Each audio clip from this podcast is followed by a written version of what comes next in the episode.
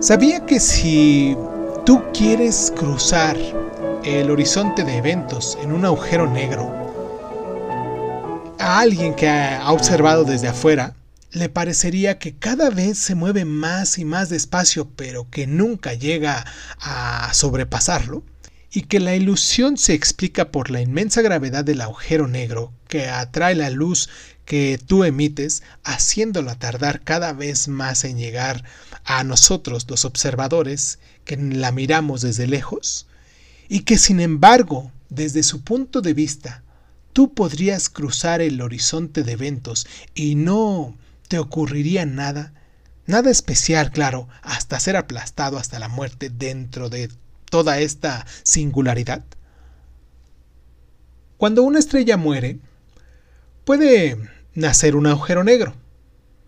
La estrella moribunda se colapsa sobre sí misma, haciéndose cada vez más y más pequeña y densa, hasta reducirse a un solo punto de radio cero y de densidad infinita.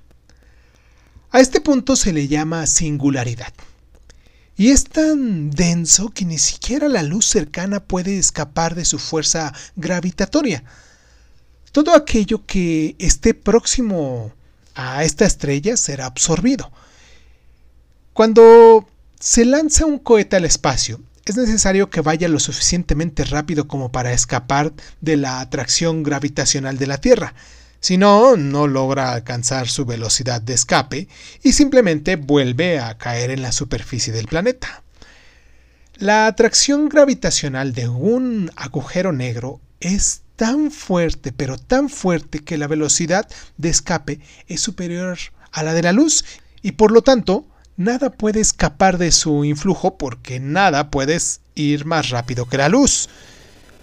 La frontera que rodea esta singularidad y marca el lugar en el que la velocidad de escape es igual a la luz se conoce como horizonte de eventos. Ahora bien, Cualquier cosa que caiga dentro de este límite será absorbido por esta singularidad. Por supuesto, todo esto no es sino teoría. No podemos ni siquiera ver un agujero negro, puesto que no emiten luz. Sabemos de su existencia únicamente por las masas de los objetos en el espacio que interactúan entre sí.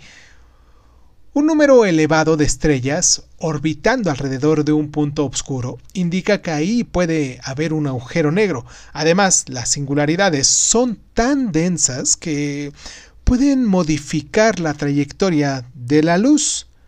Así, mm, los científicos pueden ver a veces, desde la Tierra, varias imágenes de una misma estrella, deduciendo así que entre nosotros y ella debe haber un agujero negro.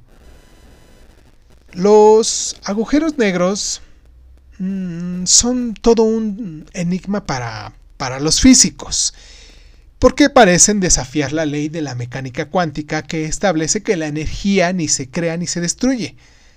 La luz, absorbida por la singularidad, parece destruirse puesto que se comprime en un espacio infinitamente pequeño.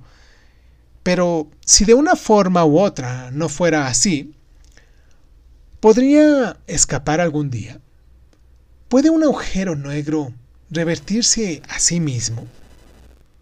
Estas son algunas de las cuestiones sin respuesta enunciadas por los astrofísicos. ¿Sabías que no hay nada que indique que los agujeros negros absorberán toda la energía del universo? Pues solo atraen aquellos objetos que cruzan su horizonte de eventos. ¿Sabías que Albert Einstein, repudiando los principios de la mecánica cuántica, dijo una vez, Dios no juega a los dados con el universo? Y al respecto de los agujeros negros, Stephen Hawking afirmó, Dios no solo juega a los dados, sino que además a veces los tira donde nadie puede verlos.